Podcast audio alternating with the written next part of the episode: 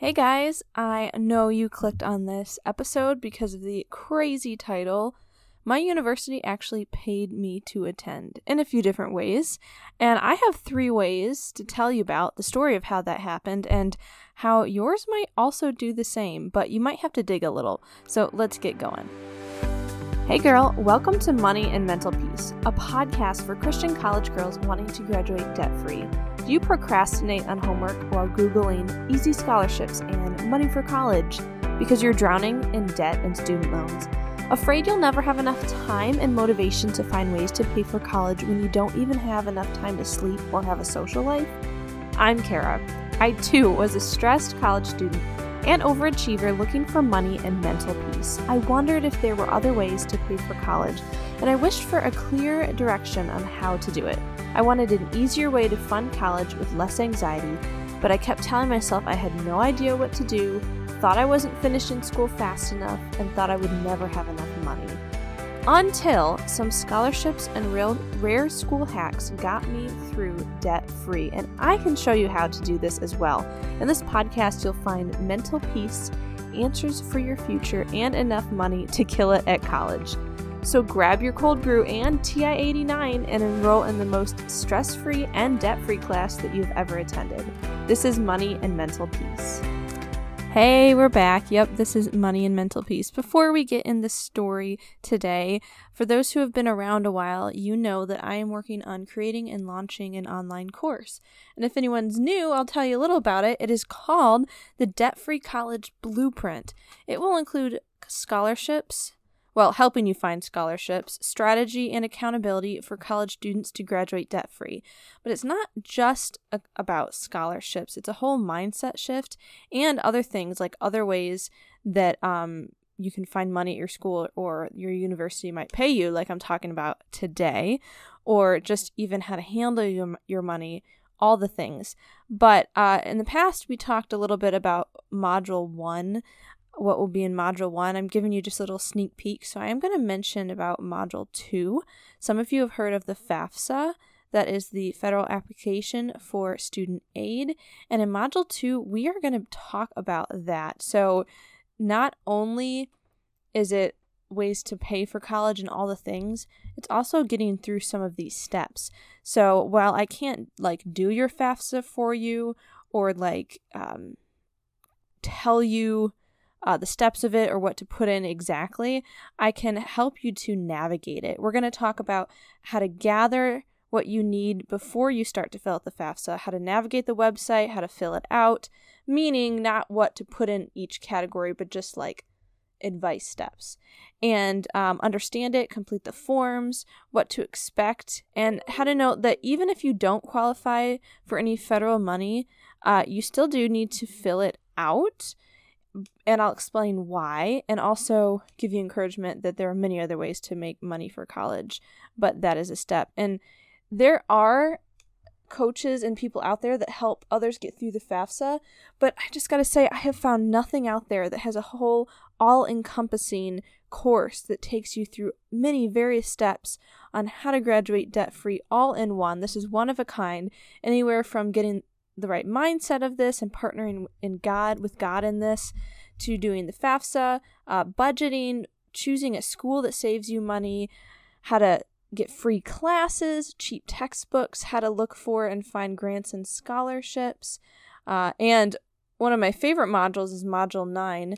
Um, I'm sorry, Module 8, Get Paid to Live Your Life, which is kind of what we're going to be talking about today. But before I get into that, just if you're interested, and being one of the first to know when we launch the course, please go ahead and join our Facebook group so that you can get info in there. And it is the Christian College Girl Community Dash Scholarships and Graduate Debt Free. That is the Facebook group. I will say it again. Christian College Girl Community Dash Scholarships and Graduate Debt Free, and it is also linked in the description show notes below. So, super excited to connect with you guys and ask any questions you have about the upcoming course in there, and you'll be notified about it.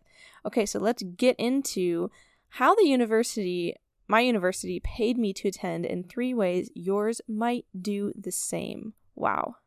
First, I want to say I just long to point you guys to God, to talk with Him about how to pay for college, what the next steps are, really lean into His guidance. And even if you feel like you haven't been hearing answers recently, or there's pressure to figure it out, or you're not sure you want to ask Him, or you don't know what you're doing, even just a simple, heartfelt prayer of, Please guide me to the best steps to pay for college your way, God. That can just be an open invitation for to, Him to come guide you and help you. And I encourage you to do that. But let's get into my story a little bit. So, many of you know about how I did graduate from college debt free. And a lot of that is from cash and grants and scholarships and, you know, just different things. But there were kind of some hacks on how I was almost in essence paid to go to my university. Okay. So the first one is probably more common. Um, you might know of this. Basically, you're getting money to go to a certain school, right? And that is through scholarships. So yes, it can be viewed as this because um, you're you're going there, you're being drawn. So I was awarded a certain uh, amount when I transferred from my community college to Eastern Michigan University based on my GPA. Now, we've talked in the past how GPA is not everything. There is so much that you can get do to get through college debt free, even just not with the best GPA. But that is a step for some funds when you're first coming in to a school, whether as a freshman or a transfer. And so I got a GPA amount. I think I had a like a 3 point Okay, well, hang, hang on. Me saying this, it might sound like, "Oh, I'm bragging. I had this amount." But it's me relating to you guys about being an overachiever and trying to handle my mental peace in the span of also getting money for college. So I did have a 3.9 GPA, so I got a pretty good um, scholarship coming in for that. But remember how I've talked in the past that um, getting a crazy high grade to the detriment of your health and sleep is not always worth it. So just take that with a grain of salt and balance out this mindset. But still, you can get some good money from certain GPA um, for scholarship at your school. But not only that, I also got a transfer scholarship through a an honor society called Phi Theta Kappa from like honor society for community colleges for like two year colleges and you might have been like, Kara, I was looking for weird, wacky ways to get paid to go to university. Well, hang on. I have some more ideas on that. But the first one is just having good grades and looking at um, honor society connections and transfer scholarships. So that's pretty cool. The next one is I actually got paid to sit in class and take notes. And you're like, what? okay, well, hang on. It was minimum wage, right? But even if you're going to be sitting in class anyways and taking notes, or maybe you're not a lot of a note taker, but you're like you you think you could if you were going to be paid for it. Still even minimum wage, you know, per hour that you're sitting in class, might as well. That's gas money and how gas prices and food prices are now. You know? that could really help. So basically, what it is is I went and inquired at our disability services um, uh, department, not not like getting a degree in disability services, but like services to help students who are disabled in one shape or form, and asked about if they needed any note takers. And what it is is you use special paper that has uh, two pages together. So when you write your notes on one page, um, it records it also to the second page behind it that you can rip off and give to the other student that needs the notes taken for whatever reason, whatever disability service they have that they need help with taking notes. And I would just do that and I took notes anyways in class and then I give give the notes to him and I get paid doing that. Now, I could also go to another class that I was not a part of and sit and take notes. And of course, if the timing would work or I was an interesting class, you know, I might have wanted to do that. But um, to be honest, I'd wanted to just do the class that I was already in because it made it more worth it. But it's your choice. But I was just paid to sit there and take notes. And you might be like, well, that's just a job. I know. But the cool thing was, it was a job getting paid to do what I was already going to be doing. So it's like the university paid me to sit there and attend class. So I thought that was pretty cool. And you, you could just check a simple email or looking online or going over to uh, disability services or asking how you could become a note taker and what the details are in that and seeing if any classes you're currently taking if they are in need of note takers. Quick word here can i insert something that's been on my mind? In the span of all of this i was explaining how you know just getting paid to sit there when you were already going to be there. Well for one thing it could maybe help you get better grades which could help you get better scholarships potentially because, you know, sometimes people choose not to go to class. I understand. There were times that I strategically chose to do that when it wasn't worth it over studying for something else. But in general, those students who go to class tend to get better grades and, and be more aware of what's going on. So, for one thing, that could help. But for another thing, like prices are going up, right? You've seen gas prices going up and different food and I just wanted to insert a little suggestion to you guys. I know that not all of my listeners are in America. It was actually super cool today. I looked up a Chartable, the website that tracks like where I am on the charts in the world, and apparently I was like top 5% in the how to podcasts in Sri Lanka. So, hello to all you lovely people over there. Um, I only dream of being able to visit your beautiful country, and I think that's crazy that I have people listening all over the world. But anyone who is here in America and also around the world too for your own governments, but I understand more of what's going on here in America is there might continue to be a food shortage what that ties into, there are many factors, I'm sure, but currently, let's see. I think this episode will air next week or so, so it should still be applicable. But currently, at least today, um, I don't know if you're aware that there is a blockade, a Russian blockade, uh, that could possibly stop Ukrainian farmers from uh, getting and selling their wheat all over the world. So apparently, we get, or the whole world gets about 40% of our wheat from Ukraine and Russia. And um, since Russia invaded Ukraine, you know, there's just stuff affecting that. And even if, so basically, there's a chance for not as much wheat to get all over the world for us to eat, which could raise food prices. Don't worry, I'm applying this back to you guys. and not only that, I mean, you might be like, I don't really eat wheat or bread that much, but that's also feed for animals, which um, could be meat, could fertilize vegetables, could all the things. And I'm not telling you all this to scare you. What I'm telling you, and it does apply to you guys, is this coming fall are midterm elections, and I really want to encourage you guys to vote. You're probably like, I didn't come for this conversation. We're talking about money. Don't worry, I'll get back to it. But I think we need to know how the wide world also applies to our specific lives. And since I don't know who's running in your state, and I'm not telling you who to vote for, but I'm imploring you to know that whoever's leading in your counties, in your states, and also then in Congress um, can affect what will be done on the world stage, whether sanctions on Russia to stop them from doing this, um, how to regulate food, and and honestly, just whether keeping capitalism or bringing in more socialism into the world, all the things is impacted from your voice, your vote. Like how inspiring!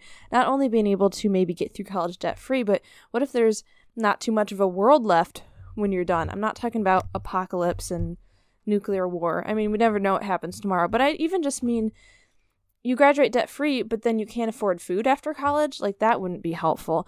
So, all I am doing right now, while we're talking about paying for things and earning money, you know, while you sit in class and whatever, voting does not cost anything. It is an amazing right of the free world um, or privilege.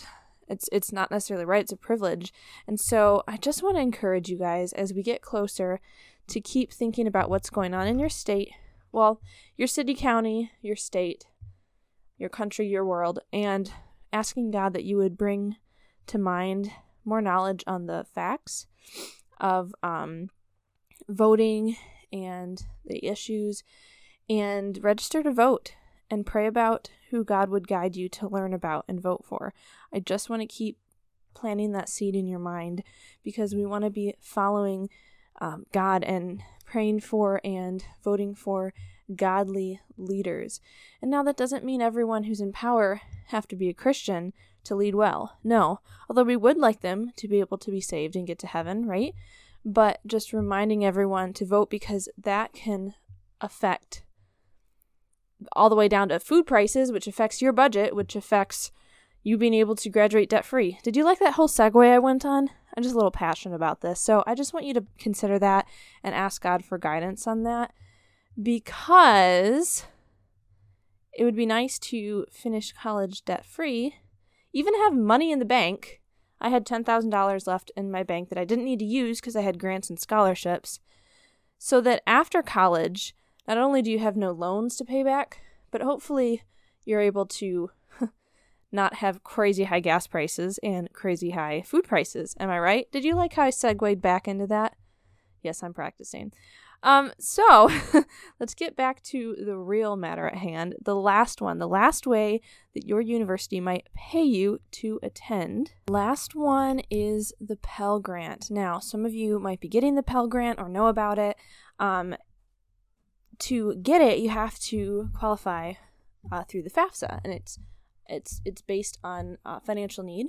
So within if your parents make a certain income or you yourself. And so you might be getting the Pell Grant if you guys are under a certain income level. Or it's not only that, it could be your parents make a decent income but have like a ton of kids so then it it doesn't stretch as far, right? I don't know, it depends on the situation, but that is one reason to be filling out your FAFSA. But on another end, you know I've talked about sometimes going through stuff paying cash, not getting loans, debt free, it might take you a little longer. In my opinion, that is great because if you graduate debt free and are able to jump right into life without that holding you back, you're way ahead of people for years. But one other encouragement on why it could pay to wait a little longer, and for those listening who are a bit older, when I turned 24, I was still finishing some schooling because I had taken a gap year and some time to work part time and or I mean, work full time and also to go to school full time, part time, blah, blah, blah. I did a lot of things. So they started taking into account just my income when I was 24 because I was an independent student. They didn't take into account my parents. Now, I was earning money, but not a ton as I was just still going through college. I mean, I was surviving and living and whatever, right? But basically, they counted my income just my own and they're like oh you're poor um maybe not poor in regards to the rest of the world but you know for for the US and for funding for college so they gave me the Pell Grant and since I had already had enough grants and scholarships to apply toward uh, my degree or my uh, semester in my year that year at Eastern Michigan basically the Pell Grant wasn't really needed, but it was already paid out by the government to the school. So the university just gave me a check. Technically, it wasn't an actual check. I think it was a direct deposit. But literally, I got money back into my account. And so I was even more literally paid to keep going to school because that year was paid for and the school paid me money because there was money left. Sometimes it, that works with other scholarships and grants too, not just the Pell Grant, but that was my example. So I used it for gas money and to save some for next semester. And how amazing was that? So I guess the the lesson learned here is It's okay. There are sometimes reasons to take a little longer, you know, and to not be a lot of, earning a lot of money outside of doing school is okay sometimes because there's more of a chance to get some scholarships, right? And it's just, I think it's worth it to graduate debt free. Some people are spending 30 years paying out their student debt. You finish and are start able starting to buy a house soon and invest soon after college, like how ahead you are. Even if you didn't graduate till you were 30, but you were set up for life after that. I mean, I'm not telling you to wait till you're 30, but just how ahead you are. You you're not behind.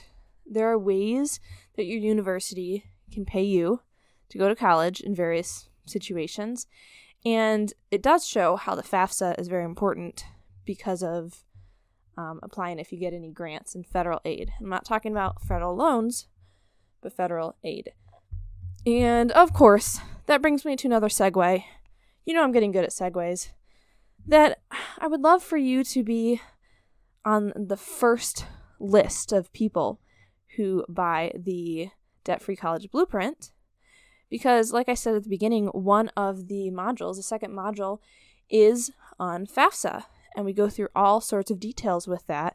And I got, well, not all the money, but it seemed like loads of money um, throughout my college years in different reasons because of that, because of the FAFSA, including work study and some other things.